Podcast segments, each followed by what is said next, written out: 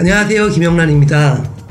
분단 적폐로 인해 조작된 사건들을 하나씩 파헤쳐보는 방송 조작. 오늘은 9화입니다. 오늘도 지난 방송에 이어서 우리 장경욱 변호사님과 우리 대북사업가로인데 국가보안법 피해 보신 김호 선생님 나오셨습니다. 안녕하세요. 안녕하십니까. 예, 저희는 지난 방송에 이어서 어, 지난 방송에서 사건 전체를 어떻게 보면 좀 훑었고 이게 터무니없는 사건이었다는 걸 말씀드렸습니다. 하지만 이제 저희 오늘에서 좀더 더 구체적으로 들어갈 볼 것인데요. 뭐 작년에 8월에 연행 되시고자마자 초기부터 조작되었다 그런 의혹들이 많이 일어났습니다. 그게 바로 이제 경찰이 구속영장을 청구하는데 그 청구 신청서에 보면 허위로 증거 사실이 적시되어 있다라는 의혹이 있었습니다. 어떻게 된 일입니까? 뭐냐면 그 체포영장하고 구속영장에서 네. 이쪽에서 이제 반복되는 그 중요 그 사유가 있었어요. 그건 네. 뭐냐면은 이 사람의 그 핸드폰을 압수를 해서 분석을 해야 된다. 아까 여기 김호 선생님 핸드폰. 예, 예, 예, 예. 거기에 분명히 이제 지령이 있을 것이고 이- 이런 내용이 계속 반복해서 나옵니다. 네. 그래서 이들이 사실 저를 체포하고 나서 당연히 핸드폰 먼저 이렇게 내용을 확인했겠죠. 네. 근데 이제 정작 뭐냐면은 나중에 재판에서 밝혀졌지만은 이 사람들은 오히려 핸드폰에 나와 있는 박두호 내지는 양성일과의 대화록을 수사 기록에서 오히려 어, 누락을 시켜버려요. 그래서?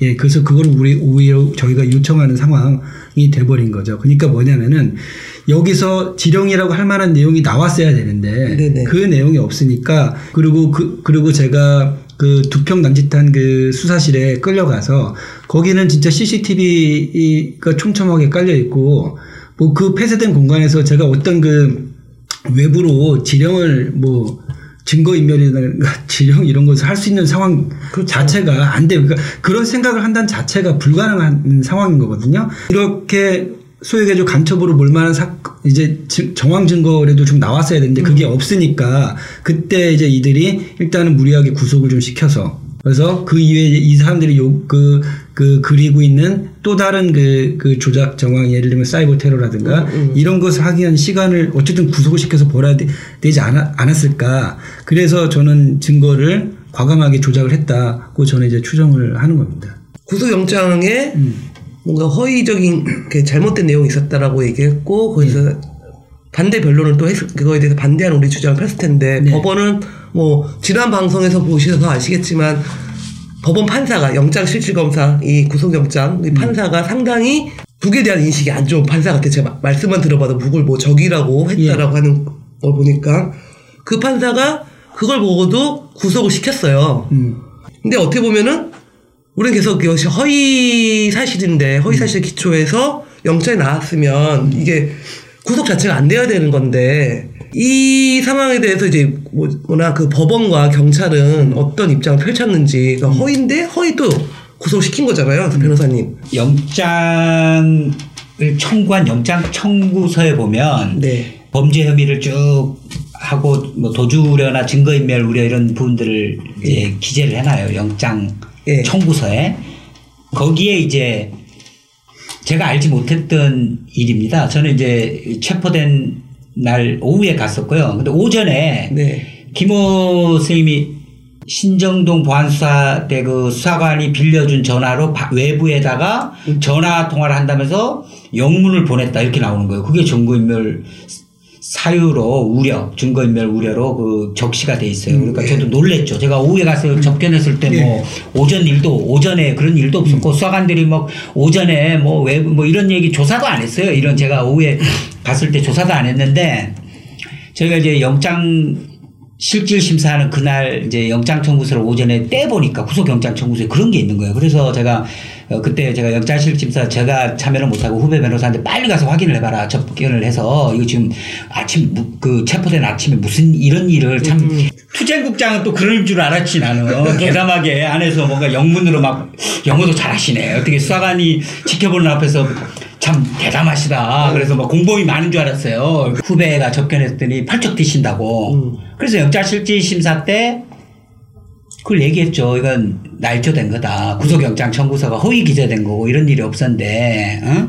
이 경찰 에, 그 검찰이 이렇게 나를 구속 어, 이렇게 어쨌든 그 항변을 했어요. 네. 우리가 항변한 거에 대해서 검사가 별로 반박을 안 했대요. 음. 그런데 그 판사는 그냥 일단 영장을 발부했죠. 네. 그날이 토요일이었고 월요일 날 갑자기 저한테 검사가 연락이 온 거예요. 좀 만나서 면담하자고. 네. 우리가 변론을 잘해가지고 영장이 발부됐지만은 뭐 구속을 취소하려고 그러나 음. 뭐좀 시대도 바뀌고 이래서 검사들이 반성하나 왜 또 발부 영장 발부되고 하루 만에 또 이렇게 나한테 뭘 얘기할 게 있다 오셔서 면담하자 면담하러 가니까 이제 녹화실에 가서 얘기를 하겠다. 녹화실이요? 예, 그래서 좋다. 그럼 나도 녹음하자. 이래가지고 이제 얘기 들어보니 영장 청구를 그 수사관이 피곤도 하고 실수해가지고 음. 전혀 관계없는 그 본인 관계없고 보낸 것도 아니고 한 20일 전에 외부에 어떤 사람이 수사관들이 쓰는 공용폰에 이렇게 이 뭐 영문으로 어쨌든 보내온 거 이렇게 음. 그거를 착각해서 이 우리 김호 대표님 보낸 거를 착각했다라고 경찰이 이렇게 보고 왔는데 구속 취소해 달라고 했죠 제가 그랬더니 그거 없어도 구속이 되기 때문에 법- 법원의 판단을 시정하려면 구속 적부심을 해보라고 음. 그리고 지금에 와서 제가 고소했는데 네. 그냥 경찰이 실수라는 거예요 무능한 경찰이 피곤해가지고 실수해서 착각했다는 거예요 근데 그게 저희는 명백히 영장을 발부다 받기 위한 어떤 고의적인 증거 날조라고 저희가 하고 허위 공문서 작성 행사하고 판사의 영장 업무를 위계에 의해서 방해했다라고 저희가 고소한 데 대해서 뭐 저희 과실이었다 실수였다 고의는 없었다 음. 이렇게 해서 무혐의를 최근에 결정했어요 무혐의라면 그 경찰한테 뭐- 경찰을 고소했죠 저희가 어. 경찰과 그 상부, 그러니까 조직적으로 하지 않고는 이런 일이 어이없는 일이 발생할 수 없는데 어이없는 일을 어이없게 실수로 했다라는 게 경찰의 변명이고 이번에 제가 고발한 그 고소한 거에 대해서 어 검찰은 그 경찰의 그런 무능함과 실수밖에 없었다라고 하는 거예요. 고의가 없었다. 만약에 고의가 있었다 그러면 그걸 이실직고를 했겠냐라고 하는 게 주된 방어 논리인데 이게 실수를 하려고 해도 할 수가 없는 상황이에요. 예를 들어 자 수사 자 우리 김호 대표님이 저한테 펜을 아 이거 이걸 빌려갔어요. 그죠? 네. 몰래 통화신 안 시켜줄 거 아니에요. 이 앞에서 통화를 했어요. 그렇죠. 부인하고 통화했어요. 하고 돌려받았어. 네. 그럼 부인의 전화번호 기록이 남았겠죠. 남았겠죠. 그죠? 네. 문자도 근데 부인하고 문자도 남아 있어요. 음. 근데 이, 거를 보던 사람이 20일 전에 영문 문자 들어온 거를 보고 여기가 했다라고 지금 뒤집어 씌우는 과정이잖아요. 이게 피곤해서 발생할 수 있는 일입니까? 그러면 어떻게 해야 돼요? 그때 영장을 청구하기 전에 영장 청구서에 그런 걸 증거인멸이라고 하려면 뭘 확인을 해봐야 돼요? 전화기를 확인해 봐야죠. 초로 그러니까 통 해야죠. 네. 했어요. 그 영문으로 보낸 사람이 누군지를 확인해요. 네. 그, 그 다음에 어떻게, 그러니까 어떻게 해야 돼요? 그러면은 그 사람 공범이라고 생각하는 거잖아요. 그렇죠. 그럼 잡으러 가야잖아요. 네. 인적 사항 확인되고. 영장 청구서를 48시간이면 이게 네. 제가 의심하는 게 뭐냐면 9일날 체포했는데 9일날 그러면 오전에 했으면 10일, 11일. 11일 이때까지 증거인멸 우리에 대한 뭐 이렇게 다 조사를 해보고 아니면 빼고 이렇게 하고 영장 청구해도 되거든요. 48시간 이내만 영장 청구하면 되는데 이 사람들 9일 오전에 체포하고 그죠? 네. 그러면 이거 영문으로 영문으로 보면 보낸 게 아니잖아요. 들어온 것도 확인하면 되잖아요. 그렇죠. 그거- 그걸 다 실수했다는 거야 지금. 그러니까 그거를 무능해서 피곤해서 뭐 그건 뭡니까? 그리고 이거를 제가 하는 거는 그래요. 이 영문이 수- 왔으면 그 상대방을 빨리 인적 사항 확인해서 수사하고 그게 그게 뭐 그렇게 오래 걸려요. 그 다음에 영장 청구서 기재해도 되잖아. 빨리 잡으러 가야죠. 만약 그게 진짜 공범. 그럼 보면 송신이 아니라 수신인 거 알면 아니네 이렇게 해야 되잖아요. 이게 왜 고의가 아니냐고요. 음. 그리고 저 통화해서 옆에서 봤는데 CCTV 다 있는데 CCTV만 봐도 누구랑 통화하는지 알고 부인한테 통화해가지고 뭐 문자 메시지 도 있어요. 그거는 왜 확인 안 하고 20일 전에 밖으로 보낸 게 아니라 들어온 거를 보고 그러고 그런 거를 이거를 사용해서 이제 감정을 의뢰해. 뭘 감정 의뢰하냐면 왜 지문 감식을 해? 왜 지문 감식을 하냐고. 포렌식 해가지고 하면 되죠. 지문 감식에. 그러니까 이게 다 소위 말해서 이것 전체 가라의 그 제가 봤을 때는 무능을 위장하면서 급했겠죠. 이런 사건을 어, 오래 전부터 내사하고 뭐 국정원 관련해서도 뭐 이, 이 사안을 알잖아요. 알고 그 거기에 따라서 지속적으로 교류해온 거 아는데 이게 지금 뭔가 타이밍을 놓치다가 이제 어떻게 보면 사업이 번창할 수 있게 이제 교류 시 협력이 시대가 돼서 평양이나 해주 인공지능센터에다 북측하고 오히려 이제 이제 그야말로 꼽힐 좀 시기가 교류. 협력 에 어떤 보면 승인을 받고 하든 이렇게 합, 저 어떻게 보면 지금까지는 완전히 공개된 게 아니었잖아요. 그러니까 네. 공개적으로 해서 투자도 받아서 하려는 그 찰나에 지금까지 해온 내사라든가 이런 것들 여러 가지 인력 투여하고 이런 것들 했는데 하려니까 또 뭐 부담은 됐겠죠. 이게 어 증거인멸 우려라든가 이런 걸 좀 강하게 어필하려고 하다 보니까 이런 식의 조사도 안 하고 너무 빨리 영장을 청구하더라고요. 저는 안 할 줄 알았어요. 석방할 줄 알았어요. 그러면 충분히 그걸 확인해야 되는데 그런 식으로 허위 기재를 해서 그게 미필적 고의라는 게 없을 것 같아요. 이게 실수로 되냐고요. 실수가 교정될 수 있는 충분한 시간이 있는데. 음. 그래서 저는 검찰이 또 부안 애동을 했다고 봅니다. 이게 영장이 발부된 날 네. 담당 검사. 검사는 또 저녁에 일을 하러 나가요. 영장이 발부되면 좀 하루 쉬어도 되는데 일요일 날 본인이 음. 어, 기록을 다 가져오라 그래요. 음. 이 경찰한테. 그랬더니 경찰이 기록을 가져오면서 머뭇머뭇하면서 그 얘기를 한 거구나. 그 얘기를 했고 네. 그럼 빨리 경찰에 너 상급자에게 보고해라. 그래도 못 믿어가지고 상급자한테 직접 전화해서 내일 아침까지 서면으로 해달라 해서 그 다음날 월요일 아침에 서면으로 와서 실수였다라는 거 확인하고 나서 저희한테 전화했다. 이게 검사인데, 검사의 말인데, 네. 지금 달라요. 전혀 달라요. 음, 지금도 마치 보안수사대 전체가 미리 그 영장이 발부되기 전까지 그는 몰랐던 실수가 그 이후에 이제 수사를 자기들이 내부 이렇게 하다 보니까 아, 그다음에 아. 이게 잘못된 겁니다. 알아서 바로 조직적으로 어, 다 보고한 것으로 해서 지금 고 검사하고 그 지금 경찰의 얘기가 다른 부분이 있지 않습니까? 검사하고 다른 얘기에도 불구하고 이번에 고소한 것에 대한 이 무혐의 결정에는 주된 게 뭐냐면 스스로 잘못했던 거를 인정해서 인정했기 때문에 오. 실수였을 뿐이다. 자꾸 요- 이렇게 하는 거죠. 그러면서 하는 얘기가 그러니까 아마도 법원이 영장 발부된 것과 관련돼서는 계속 그게 없었더라도 발부될 사람이었으니까 발부됐다. 그러니까 적부심하라. 음.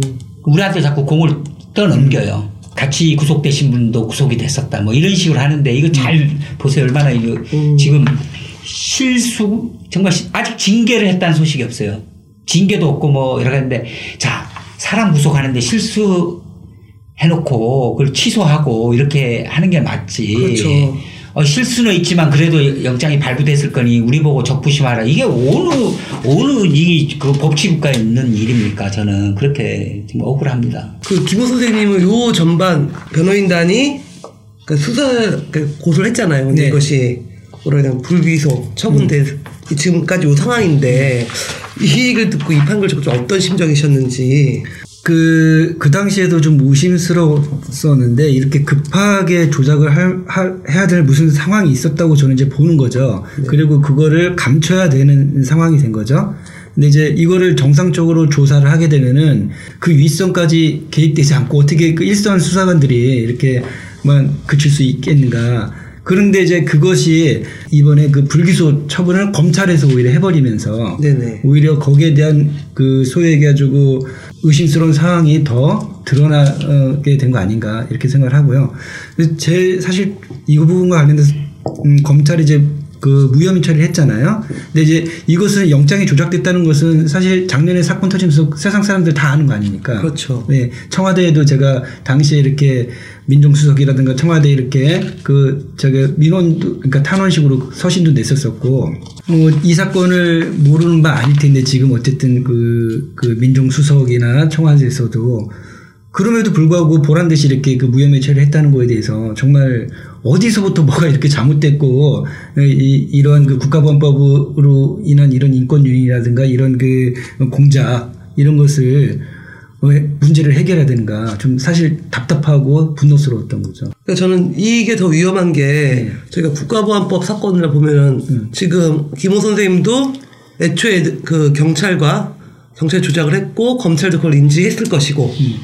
근데 법원이 영장을 발부했고 이것을 우리 변호인단 다시 고소를 했는데 결국 검찰이 이거에서 또 무혐의 처리 뭐 불기소 이렇게 처분을 하는 과정들이 보면은 자 이제 공안 세력들한테 공안 경찰들한테는 너희들의 사건을 입증하기 위해서는 어떤 것도 조작이 가능하다. 이렇게 면죄부를 준 것 같다. 그래서 이후에도 국가보안 사건들은 이런 일이 얼- 얼마든지 벌어질 수 있는 하나의 또 뭐라고 되나요? 안 좋은 사례가 된 게 아닐까요? 음. 그 실체적으로는 아까 뭐 판사가 했던 뭐 어떻게 적 그죠? 북을 네. 적으로 보고 이런 얘기가 프레임이 굉장히 이제 되는 거고 여기 그 절차적으로도 영장 청구서를 이렇게 했는데 영장 청구해서 실수도 저는 실수 아니라고 확신하는데 시- 영장에 허위로 증거인멸 사유를 했어요. 그죠? 실수로 해- 봐줍시다. 예, 실수로 넣었다. 어. 그 난리 나야 되는 거 아니에요? 사람 이신을. 그래서 뭐 풀어줘야죠. 네. 그렇죠. 그럼 우리 보고 이게 똑같아. 국가 우리 보고 해명하라는 것처럼 그거 없어도 구속됐을 거라. 이런. 다시. 한번 해봐라. 뭐 이거 아니에요. 구속적 아, 부심은. 그러니까 이게 이게 과연 이게 이신 구속 제도를 국가보안법에서는 뭔가 사람을 일단 잡아 넣어줘야 된다. 뭐 네, 뭔가 국민들한테 이런 거를 실수했습니다. 영장을 허위로 기재했는데 제가 실수로 했습니다. 이거를 아무렇지 않게 이렇게 할 수 있는 거 이런 게 바로 우리 저는 국가보안법 사건에서만 발생할 수 있는 사건이고요. 그렇기 때문에 우리 사회는 어떻게 보면 국가보안법의 힘을 믿고 국가보안법이 모든 형사 소송의 절차 위에 있는 거죠. 그런 절차마저도 무시해. 뭉개버릴 수 있는 거죠. 근데 이런 야만적인 법이 있는 상황에서 있으니까 뭐 구구보 세력들이 뭐 응? 지금 뭐. 날치는 거죠. 날치고 그런 것들에서 우리가 익숙한 공안의 논리 음. 정말 기가 차더라고 저보고 적부심 해보라고 하는데 내가 왜 해야 됩니까? 어? 근데 또 이런 얘기하면 우리는 또 그렇잖아요. 가족 입장에서는 그래도 그런 거. 한번 해보세요. 이렇게 되는 그죠. 것들이 저는 사실 괴로워요. 저는 이게 지금 우리가 왜 우리가 왜 왜 왜 해야 돼요? 뭐 이런 식의 굉장히 고민스럽더라고 이런 상황이 전개되고 참 답답하더라고요. 이게 구속이 이렇게 쉽. 이거 실수로 했는데도 이 양반이 지금 아직도 현직에 있는 것 같고 해임됐다 이런 소리 없잖아요. 이게, 이게 말이 안 되는 거죠. 이 상황이. 국가보안법 다 이렇게 만- 하니까 아까처럼 뭐저 국가보안법 사건은 일단 먹고 들어가는 거야. 그러니까 뭐 털고 웬만하면 구속시켜 놓고 그다음에 증거 찾자. 설득하기도 쉽고 그렇죠. 그다음에 뭐 좀 잘못됐더라도 어? 뭐 불가피하다든가 좀 실수했습니다. 뭐 또 이렇게 하면 뭐 관대해 주잖아요. 그러니까 뭐 긴장할 필요가 없는 거야. 이게 지금 범죄 저지른 사람들이 크게 긴장 안 해요. 그래서 이런 부분이 안타깝네요. 이 또 다른 국가보안법의 위력을 보여주고 있는 게 이번에 무혐의 결정으로 보여집니다.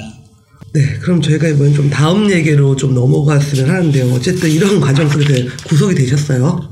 말도 안 되는 여러 가지 허위, 조작된 사실에 그초해서 구속 직후에 우리 김호 선생님이 직접 글을 쓰셨잖아요. 네.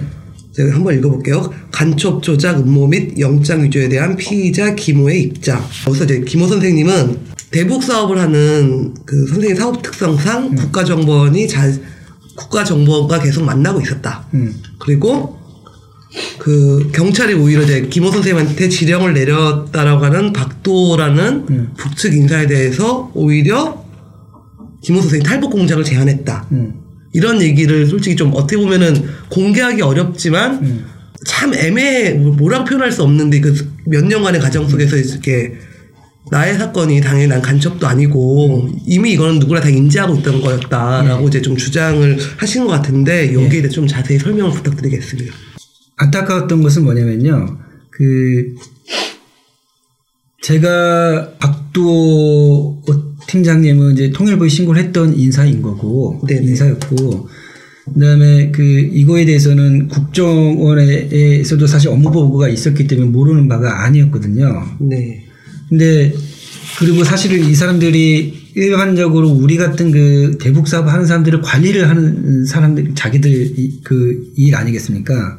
그러니까 이제 그런 사실을 모르는 바가 아니었다는 거예요. 네. 근데 이제 제가 보면서 느낀 건 뭐냐면은 결국은 그 국정원이나 이제 국가보안법이란 자체가 사실은 소위 얘기해서 간첩을 잡는다거나 뭐 아니면은 국가 뭐 안보를 위해서 존재하는 법이 아니라는 거였던 거예요. 그 당시에 국정원도 마찬가지로 지금 이 사건을 일으킨 경찰이라든가 이걸 감싸고 있는 검찰도 마찬가지인 거고 이 국가보안법이라든가 아니면은 그 공안 이런 얘들은 그냥 그 당시에도 그랬고 자국민 감시하고 자국민을 간첩 조작하는 법인 거고 그것으로 해서 이제 자국민은 겁을 주고 이렇게 하는 거지 이 사람들이 실질적으로 뭐 간첩 잡는 이런 사명감 저는 본 적도 없고 하여튼 그런 것들이 적나라하게 좀 드러난 경우가 아닌가 저는 이렇게 생각을 하는 겁니다. 김호 스님 같은 경우에 통일부 신고를 했기 때문에 아마 관계기관 협의 과정에서 정보팀이겠죠. 네. 대북 정보팀 쪽에서 북쪽하고 이제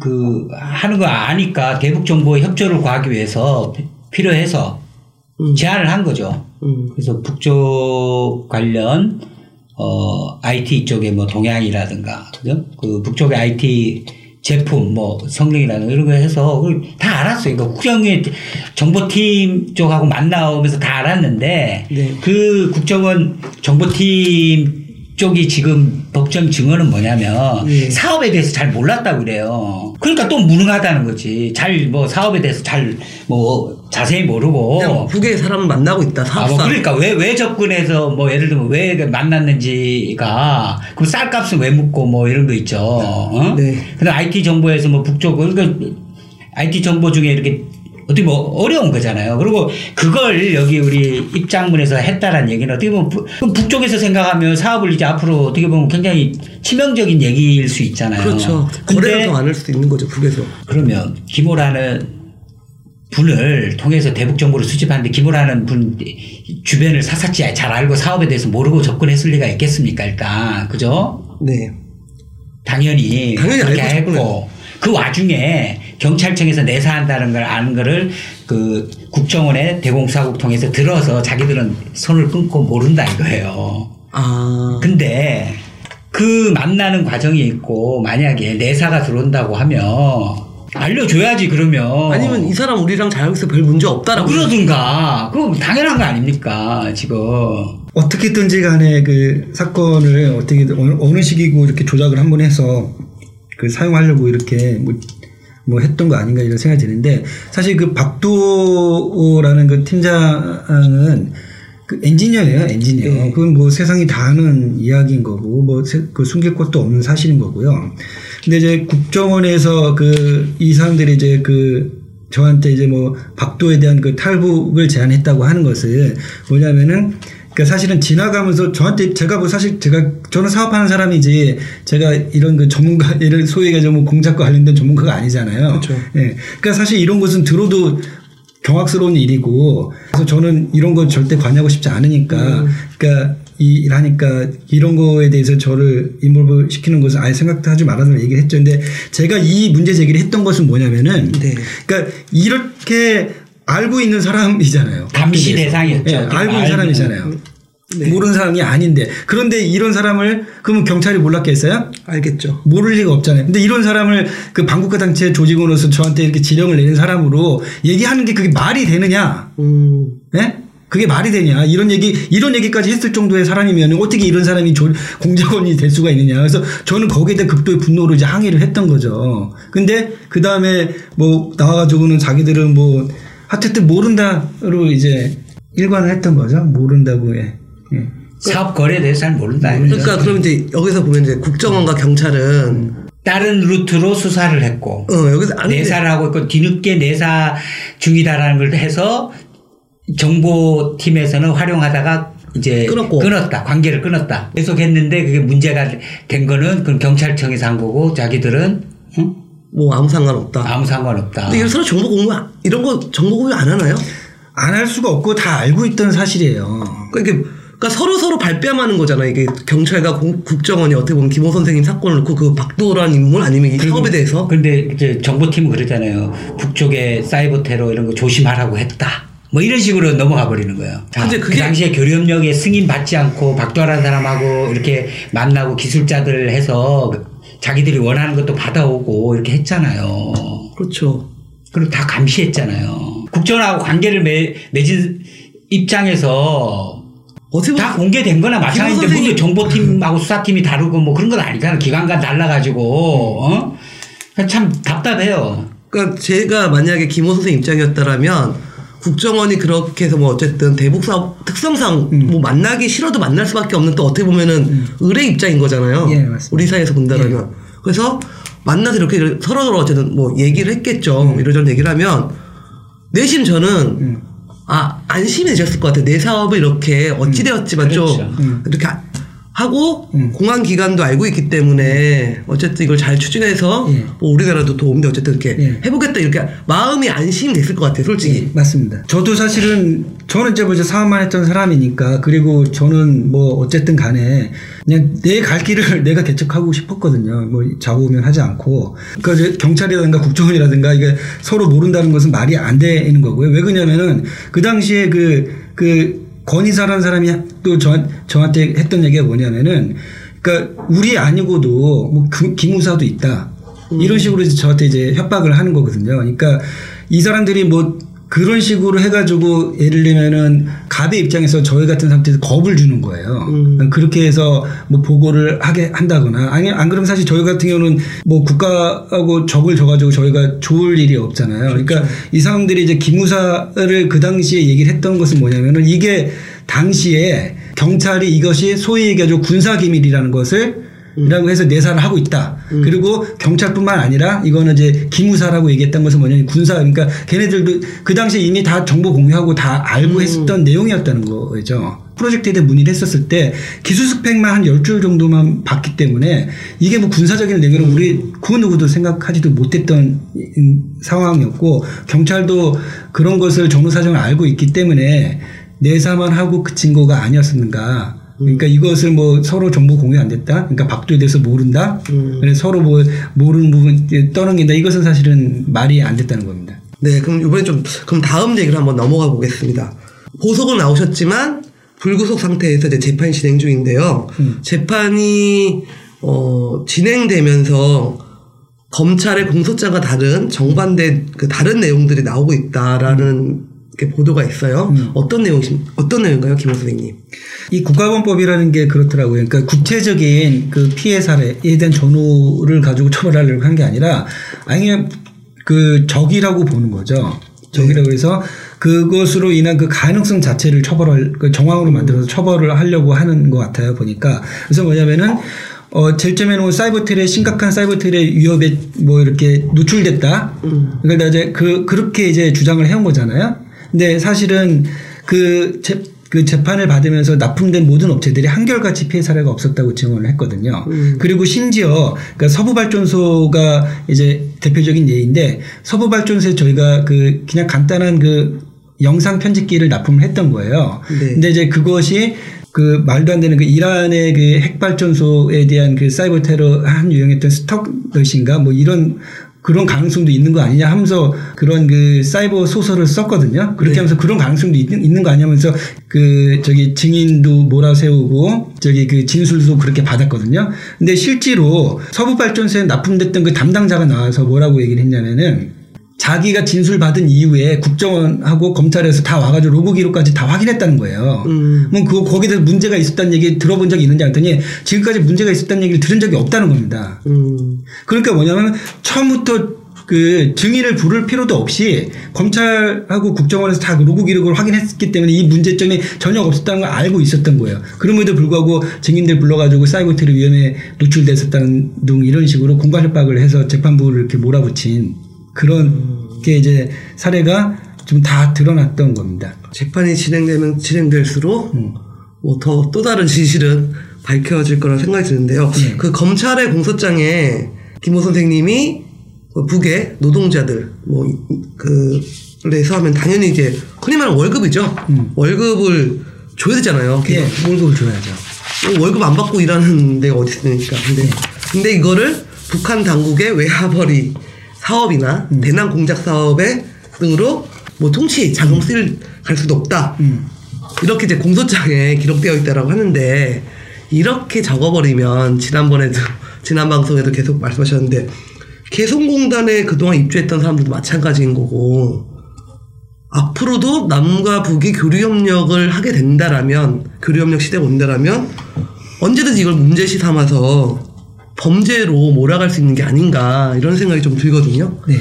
이게 사실은 뭐 증거가 없는 게 아니라 처음부터 이제 증거 자체는 이제 조작이 된 거고 이제 그런 프레임에서 이렇게 만드는 거죠. 그러니까 운동권 출신의 대북 사업가가 이렇게 해서 뭐 위험에 노출됐다 이런 식으로 만든 건데요. 그래서 저 사건을 통해서 어떤 그 국가보안법이라든가 국가보안법으로 어 자기 존재를 유지해야 되는 세력들이 있을 것이고 그런 공안 세력들이 있을 거 아닙니까? 그래서 그런 그 존재 의식을 한 번 더 증명하기 위해서 제 사건을 만든 게 아닌가. 그러니까 그러기 위해서 가장 그 규모도 제일 작고 영세했던 그리고 실질적으로 그 어떤 납품도 많이 이루어지지 않았던 저를 이렇게 희생양으로 삼은 거 아닌가. 저는 그런 생각이 좀 들고 이게 작년은 그러니까 작년에 정상회담이 이루어진 그 좋은 분위기 속에서도 이런 그 조작 사건이 일어났는데 만약에 이런 국가보안법이라든가 공안이라든가 이런 물리적인 그 법적인 이런 것이 그대로 있다면은 언제고 또 이것이 일어나지 말라는 법이 어디 있습니까? 그리고 실제로 이 사업을 하고자 하는 모든 사람들을 시- 심리적으로 위축시켰 잖아요. 네. 예. 근데 거기에 대해서 문제의식을, 심각한 문제의식을 못 느끼고 그냥 뭐 예를 들면 정치권이 됐건 이렇게 뭐 유라시아 철도 얘기하고 남북 철도 얘기하는데 네. 좋은 얘기지만 자기 발밑에 이런 심각한 문제점이 있다는 것을 인식을 해야 되는 거 아닙니까? 언제고 뒤집어질 수 있다는 것. 여기에 일단 심각한 자기 반성과 이 남북 화해를 추진하는 사람들이 이런 근본적인 문제점에 대해서 성찰을 좀 해야 되는 시기가 아닌가. 저는 그런 생각이 좀 들었습니다. 그 변호사님 이 네. 사건 이제 재판을 이제 처음 처음부터 같이 이제 변호해 주시고 이렇게 계시는데 뭐 저도 이제 작년에 기억이 나요. 학생운동권 출신이 대북 사업가로 변신해서 북의 프로그램을 가지고 뭔가 우리 쪽을 이렇게 뭔가 해보려고 남쪽을 해보려고 했다 이런 식의 보도가 많이 됐었는데 일명 이제 보수 언론들에서는 재판을 진행하면 할수록 결국은 증거는 별로 없고 뭐 정황 가능성 네. 이런 것만 나오는 것 같아요. 실제 재판은 어떻습니까? 기술적인 입찰 계획서 중에 기술적인 부분과 관련돼서 편집해서 기술자들에게 자문을 했다. 그래서 어, 우리 기술로는 안 된다. 뭐 이런 정도 한 것이 지금 간첩죄인데 그거는 뭐 좀 뭐 자진 지원의 뭐 고의라든가 이런 게 아니잖아요. 그죠? 근데 어쨌든 그래도 그렇지 어떻게 적국에 에, 상대방 방어에 뭐 이런 식의 얘기가 지금 있는 것이 우리 슬픈 현실이 하나고요. 이제 주되게 지금 논점이 되는 거는 이제 외화벌이 뭐 통치 자금 이건 우- 좀 우습잖아요. 또 개성공단 뭐 이렇게 네. 하자 이러고 하는데 이- 그거는 이제 편의 제공 그것도 우스운 거고 뭐 논문을 제공해서 편의 제공 이것도 우스운 거고 지금 이제 이 재판에서 쟁점이 된다면 이제 사이버 테러 이거 너무 부, 부기 소행이 많아 내가 이 좀 공소장에 앞부분에 다 부기 소행이야 음. 다 추정이에요 뭐 미국 발 뭐 네네. 국정원 발 이게 뭐 뭐 뭐 한두 개가 아니에요. 뭐 소니 피처스 뭐뭐 영화도 네네. 했, 했던 북에 딴 증거는 없어요. 그냥 미국에서 누가 뭐 그 기소했다 뭐 북에 누구를 뭐 기소했다는 건데 뭐 우리가 미국 미국 재판하는 증거를 볼 수도 없고 그게 언론 기사에 난 게 증거야. 아, 그러면 이렇게 위험성이잖아요. 우리 네. 지금 아까 서부 발전이라 했죠. 뭐 그런 네, 데다 그래서. 피해는 없어. 없어요. 그렇죠? 위험성, 가능성으로 이제 이야기하는 거고 그 다음에 이제 박두호라는 사람이 오이사 조치에도 불구하고 해외에 나와가지고 하면 다 보이부에 승인 받고 하니 보이부가 뭘 박두호 씨를 통해서 뭘 할 수도 있지 않냐 또 이래요. 그죠? 사이버 테러 이게 다 위험성이에요 이게. 결국 위험성에 실질적 피해는 없는데 위험성이라 해서 희생이 돼야 돼. 이거는 그럼 법, 다 가짜일 수 있는 위험성이잖아요. 재판이 아닌데 이거는. 재판이 아니죠. 이거 근대법이라고 볼 수가 없는. 근대법이라고 볼 수 없는 거죠. 증거가 없는 거죠. 아니요. 북에 다 북에 북이 다 했다 그러면 우리 사람들은 북이 다 했잖아요. 처형했다 그러면 다 처형하는 걸 믿어야 되잖아. 그렇죠. 재- 근데 우리 재판에 북에서 아니다라는 걸 항변할 수 박두호를 증인으로 세울 수가 있어요 없잖아요 지금 그러면 이제 이런 위험성인데 그러면 지금까지 피해가 없었으니까 그러면 위험성이 없었다 뭐 그렇게라도 되면 좋은데 앞으로 위험성 지금까지 뭐 지금까지 그러면 그 위험성 있는 거래를 계속 감시하면서 그 저기 몇년 동안 왜 나- 몇년 동안 하다가 지금 와서 하는 것도 뭡니까? 그래서 이게 바로 국가보안법이 가르치는 뭐라고 해야죠? 이게 모순성인데 이 모순성이나 이게 참 말도 안 되는 얘기인데 당하는 사람의 얘기 그러니까 그게 아니는 것을 네가 증명하라. 증명해야 돼. 예. 증명할 수도 없어. 북쪽하고는 접촉할 수도 없어요. 그렇죠. 근데 그러면 이러겠지. 북쪽하고 접촉해서 만약에 아니라 그러면 그게 더 위험한 거지 또. 그럼 어떻게 믿어? 그리고 안 믿을 거 아니에요? 안 믿고 그러면 이런 사건에서 이제 그 이제 교훈을 네. 찾아야지 않습니까? 교훈을. 어, 김호 대표님이 당한 이 문제는 누구나 당할 수 있는 문제다. 이런 좀 공감대가 좀 형성되면서 해야 되는데 또 그 부분도 좀 저는 굉장히 미약하다 보니까 막 혼자 내버려지고 저서 누구도 지지하지 않고 좀 또 우리가 해명해야 되는 처지에 있으면 굉장히 괴로워요. 음. 그래서 이런 걸 통해 가지고 많은 문제는 이시겠지만 결론적으로는 이게 장기화되고 재판을 받아야 되고 힘들고 지치고 뭔가 문제 해결의 기미가 잘 안 보이고 그러면 이게 국가보안법이 주는 어떤 위해 효과도 있지만 회피 심리가 있어요. 음. 응? 위해를 받고 이런 그런 그 갈등 구조에서 이게 문제 해결이 안 되면 사람이 회피를 한다고 없어 국가보안법을 옆에 에 있는 국가보안법 근처로도 안 가고 이렇게 회피되는 심리 속에 지금 또 그 그게 하나의 이 국가보안법 주는 어 국민들 세뇌시킨 논리 중에 하나가 공포도 있지만은 이렇게 회피 심리 많거든요. 그리고 그거를 이제 또 정면으로 어 이렇게 보- 보니까 지금 어떻게 뭐 김호 대표님이나 뭐 이렇게 또 이렇게 저항을 했지 또 수많은 사람들이 또 수사기관에 가면 좀 위축돼요. 위축되고 굴복하고 막 이런 것도 많, 많았지 않습니까? 그렇죠. 러다 보면 더 또 뭐 내놓고 우리 국가방 쫄았는데 이런 얘기 할 사람 없잖아요. 그죠? 그러면 에, 방어 아, 적국을 로부터 방어를 하는데 어떻게 했냐 여기에 대해서 또 우리 항변 잘못하면 종몰이도 당하고 이러다 보니까 지지자도 없고 뭐 이- 이렇게 되면서 다 탓이 이 개인한테 가요.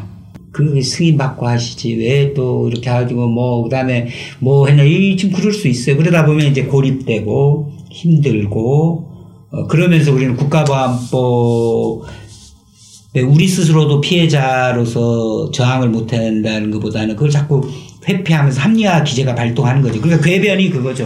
뭐 승인을 받고 하든가 아니면 그렇게 좀 친북적인 뭐 트위터는 하지를 말든가 어? 친북적인 것도 아니에요. 잠수 천안함에 대한 문제 제기를 한다든가 그다음에 또 옛날 인과관계가 이 관계들이 있으니까 하다 보면 뭐 양심수헌에다 이렇게 하면서 그왜 좋은 내용들 있지 않습니까? 미군에 반대하는 내용들 네. 그런 내용들 이메일 안 읽어볼 수도 있고 그거 하다 보면 이메일 누가 누구나 알아 보낼 수 메일링해서. 벌써 아 그런 게 다 지금 해명을 해야 돼 내가 그래서 굉장히 뭐 아 국가보안법에 걸려보면 힘들구나. 그러니까 안 걸려야지, 그죠? 이거 지금 우리 국민 전체가 안 걸려야지 이러면서 걸리는 사람에 대한 연대의식보다는 뭐 난 앞으로 위험한 일 안 하면 되고 그 여기 어, 국가보안법이 근거는 요 금기 영역에는 안 가고 여기 있어도 뭐 이렇게 편한데 이거 뭐가 이게 행복 그래도 충분히 뭐 인권이 보장된 것 같고 행복하다 이런 식의 잘못된 세뇌에 돼 있다 뭐 이런 얘기를 또 드리네요 결론 기승전 세뇌와 길들여져 있다. 네 그렇습니다. 궁예의 관시법도 아니고 농담을 제가 그러지 않을까 국가보안법은 다 관시법이다. 어, 네 마음속에 무엇이 있는지 안다. 뭐 이러면서 이렇게 진행되는 건데 아, 좀뭐 지난 방송과 요즘 저희가 계속 말씀드리고 있는 판문점 선언 시대에 뭐 개선될 여지는 안 보이고 여전히 더욱 이제 옥죄고 있는 상황이다. 왜냐면 사건이 많아서 옥죄는 것이 아니라 사건 하나 가지고도 갖고 이제 파장력을 봤을 때는 특히 이 사건이 더 위험한 게 뭐냐면은 교류 협력을 많이 추진하려고 하는데 그동안 추진했던 사람을 국가법 위반 그 잡아야 거는 거잖아요. 이건 어떻게 보면은 단 하나의 사건이지만 아까 김호 선생님도 말씀하신 것처럼 이 시대를 뭔가 역행하는 그 위축시키는 하나의 좀 그런 의미가 있, 그- 그렇게 뭐라 해야 되나 그런 걸 주는 사건이 아니었나 이렇게 좀 생각이 들어요. 여전히 물론 재판이 진행 중입니다만 사건이 많고 적고가 국가보안법이 위험하다 안 위험하다 가지고 판단할 수는 없다 하지 이렇게 좀 생각이 좀 들고요. 좀 좀 가슴 아픈 얘기를 여쭤봐야 될 것 같은데 열심히 해서 사업을 키워 나가고 있던 시기에 어, 제가 뭐 뒤통수 맞은 꼴처럼 냈는데 실질적으로 국가보안법 위반 간첩 혐의로 이제 구속이 되셔가지고 가족분들도 상당히 큰 충격과 지금 사업도 상당히 큰 문제가 생겼을 것 같은데 좀그 상황은 좀 이렇게 가슴 아프시지만 얘기 좀 해주셨으면 합니다. 그 지금 다시 생각해봐도 저는 이제 국보법 음, 소위 얘기하면 지령수수 이런 것은 사실 생각하지도 못하고 살아왔기 때문에 너무 상황이 좀 그 제가 2018년도 8월을 기준으로 해서 음. 다른 세상이 돼버린 거예요. 예. 근데 이제 당시에는 제가 뭐 개인적으로 뭐좀 악이 받쳐서 대응을 했지만은 단지 그냥 대북 사업을 했다는 이유만으로 제가 얘들 보는 앞에서 그, 그 험한 꼴을 내가 지금 당한 거를 생각하면 진짜 지금도 화가 나거든요. 그래서 이제 그 사업도 사실은 작년에 좀 자리를 조금 좀 잡아가는 이런 상황이었는데 사업도 지금은 좀 어려워졌죠. 이 실현에서 주는 그 의미가 뭔가 이렇게 좀 되게 곱씹으면서 안에서 이렇게 좀 새롭게 좀 신기일전을 했는데 뭐 거창한 건 아니죠. 사실 근데 좀 안타깝던 건 뭐냐면 저는 사실은 어떤 그 정치적인 어떤 이런 걸로 인한 그게 아니잖아요. 그 사실은 어떻게 보면 사회적인 약자인데 그런 약자에 대한 그런 그 국가보안법의 그 횡포가 오히려 좀 더 이렇게 일반인들한테 내지는 지금 그 정상회담이 이렇게 이루어지는 이런 남북교류 협력 그 화해 시대에 문제가 됐다는 것에 대해서 좀 더 그 지식인이 됐건 정치인이 됐건 뭐 인권 운동을 하는 사람이 됐건 근본적인 성찰이 이루어져야 되지 않는가 저는 사실 그게 좀 어, 개인으로 이렇게 이런 그 짐을 넘기는 거 좀 너무 좀 과도한 음. 이런, 이런 거고 좀 같이 좀 해결에 성찰을 좀 해야 된다 이런 생각이 좀 드는 겁니다. 국가보안법은 특히 뭐 연료가 되면 음. 사람이 거의 뭐 한 가정 과거서부터 보면 뭐 집안이 뭐 박살나는 거나 음. 한 사람의 삶 자체가 거의 송두리째 음. 어 흔들려 버리는 뿌리채 뽑히는 경우가 상당히 많은 것 같습니다. 국가보안법으로 위반했다? 뭐 지금은 노골적으로 오지 않지만 예전에 뭐 다 빨갱이, 음. 빨갱이 집 뭐 아들 뭐 이렇게 하면서 엄청난 많은 그 가족들까지 피해를 보는 상황이 있었고 지금도 그것이 그렇게 막 공개적인 아니어도 노골적이 아니어도 피해는 여전히 존재하고 있다. 지금 우리 김호 선생님도 아이들이 얼마나 새아이의 아빠로 알고 있는데 그러면 그 아이들한테 상당히 큰 트라우마가 남게 되거든요. 아빠가 그렇게 경찰에 끌려가는 모습을 보면 그건 지울 수 없는 상처가 되고 이런 것이 정짜 내가 잘못한 것도 아니고 억울하게 누명을 써서 되는데 이런 모습들이 국가보안법을 적용한 사람이 너무나 많이 존재하는 게 현실이다라는 생각이 좀 많이 듭니다. 장 변호사님은 이제 늘 이런 저희 조작 방송에서 이런 얘기를 많이 하셨어요. 간접 조작은 단한 번도 멈추, 멈추지 않았다. 이번 사건을 보시면 또 드셨을 것 같아요. 어쨌든 피해자 이제 국가보안법 사건에 에, 체포되고 구속되고 재판을 받는 당사자가 겪는 고통, 거기에 대한 연대 의식 이런 게 굉장히 이제 차단이 돼 있는 거잖아요. 가족들도 굉장히 위축되죠. 음, 구매운동을 하더라도 또 이렇게 가정 일상이 뭐 국가보안법 위반자다라고 하면 지금 봤을 때 아, 굉장히 저 요즘 이렇게 남북 화해 시대에 이렇게 구속된 사람들 사람이라 그러면 뭔가 있기는 있나 보다 진짜 간첩인가 이 오히려 이렇게 생각을 할수 네. 있는 거잖아요. 그리고 네.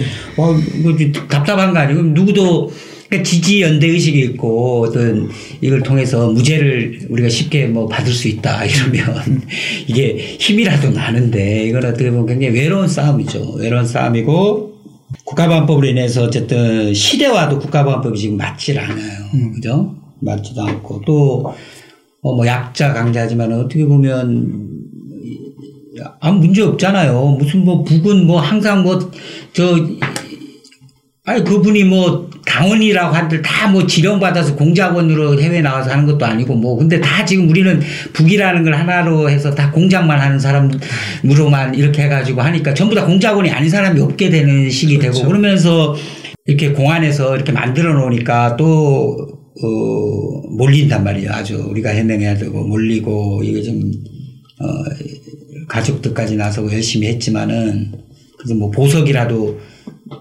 나온 걸 우리가 감사해야 되나요? 응? 그리고 앞으로 재판은 또 이 이런 설득을 해야 되는 과정이 있어서 어쨌든 어, 시대에 맞지 않는 국가보안법이다. 그리고 어, 이 피해를 국가보안법에서 사건이 나서 이게 뭐 수가 줄었으니까 그래도 좋아졌다 뭐 이런 식으로 하거나 아니면 수가 줄어졌는데도 불구하고 사건이 생긴 사람은 진짜 간첩인가 보다 막 이런 뒤틀리고 막 어, 이런 식보다는 이게, 이게 다 국가보안법 문제가 우리로 하여금 연대를 어, 차단하고 우리의 의식을 가로막고 우리 또 남북 관계까지 어, 절단내는 이런 아주 악법 중의 악법입니다. 이 야만적인 법인데 우리는 왜이 어 이로부터 자유롭기 전에 자꾸 고립된 사람들 탓을 그죠? 뭐 연대만 잘 되면 이렇게 힘들지 않잖아요. 다 나서서 뭐야 이러면 되는데 그래서 국가반법이 없어지는 것은 우리 모두를 해방시키는 길이다. 자유롭다. 우리 그렇죠. 분단을 극복하는 길이고 어, 전쟁 체계 그죠? 냉전 체계를 없애는 길이고 분단 적폐를 청산하는 길이고 음. 그 이것은 어, 국, 국가의 주권자로서 민중들이 주권을 행사하는 거죠. 지금 거꾸로잖아요. 극우 기득권 세력이나 이, 이 국가보안법, 국가적 공권력을 활용해서 오히려 타락을 하는 거잖아요. 여전히 억누른 체제란 말이죠. 파시즘 체제 이게. 그러니까 이 파시즘 체제를 극복을 해야 되는 우리 파시즘 체제에 철저히 갇혀 있는 겁니다. 그래서 이걸 놓고서 어 나치의 뭐 파시즘, 일본 군국주의를 얘기를 한다 그러면 이거 치안유지법 아닙니까? 독립운동가들 그렇죠. 탄핵했는 거하고 똑같은 거예요. 그러면 우리 자존심을 가진 우리 어, 민중들이라면 뭐 주장을 못 하잖아요. 미, 미군에 대해서 얘기 못 하고 그러면 주권자로서 행사를 못 하기 때문에 우리 스스로가 어, 자각해서 스스로 어, 이 국가보안법에 우리 사회에 근본적인 문제가 있, 있음을 깨닫고 이 문제 해결을 위해서 각 방에서 노력을 해야 됩니다. 각 방에서 긴장하고 노력을 해야 됩니다. 그리고 피해자가 생기면 그 기회에 그죠? 그동안 억눌렸던 걸 분출시켜서 그 힘을 믿고 끝내야죠 이거. 그래서 제가 뭐 간첩 조작을 한 번도 멈추지 않았다 이거 맞고요. 유성 뭐 홍강철 씨라는 게 조작 밝히니까 제가 항상 그래요. 빙산 일각이 터졌는데 밑둥이 흔들거려서 막 난리를 부리잖아요. 그런 그런 그런 것처럼 이제 국가보안법의 마지막 그 어떤 어, 자기 생명을 다하는 그 거기에 모두가 기여할 수 있는 한 가지씩 그 좀 노력들을 보태자. 지금 그런 시대가 왔다. 그런 뭐 말씀을 드리고 싶습니다. 1년 전, 이제 거의 이제 1년 전 그런 악몽의 시간, 1년 전에 벌어졌는데, 그래서 되게 가슴도 아프시고 그런 속에서 이제 마지막으로 우리 시청자분들께 한 말씀 들으셨으면 합니다. 어, 이 국가보안법이라는 것이 이제 제가 본의 아니게 이렇게 피해자가 됐는데요.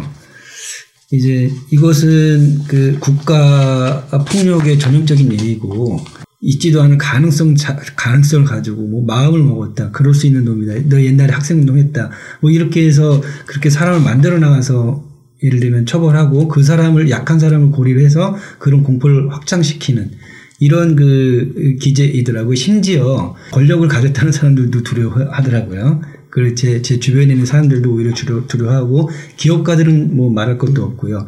그러니까 이제 이것은 인권의 문제, 심각한 인권 유린의 문제이기도 하고 그리고 사실 지금 뭐 말이, 말이 좋아서 뭐 유라시아 뭐, 뭐 철도. 철도 뭐 예, 하지만은 이런 그 남북 그 경제 공동체를 건설하고 한국 사회가 어쨌든 새로운 그 성장의 어떤 뭐 길 내지는 뭐 유무상통할 수 있는 길을 이제 찾아야 되지 않습니까? 네. 지금 뭐 단절돼서 남쪽이 잘하는 부분이 있고 북쪽이 잘하는 부분이 있으니까 서로 교류 협력하면은 더 좋은 가능성이 만들어지는 거잖아요. 근데 이러한 그 새로운 그 경제의 성장 내지는 가능성도 지금 막고 있다는 것을 많은 국민들이 좀 같이 어, 공유해 주셨으면 하는 그런 마음, 마음입니다.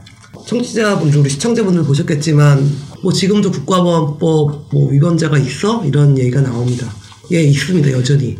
그리고 저희가 모르는 또 국가보안법 위반 사건은 벌어지고 있을 수도 있습니다. 뭐 국가보안법을 이용하던 분단을 이용해서 지금까지 기득권을 누렸던 적폐 세력들이 제대로 청산되지 않으니까 다시 이런 부분들이 되살아나고 있습니다. 국가보안법을 없애는 길이 적폐를 청산하는 길에 어떻게 보면 가장 중요한 부분을 차지할 수 있다고 생각이 듭니다.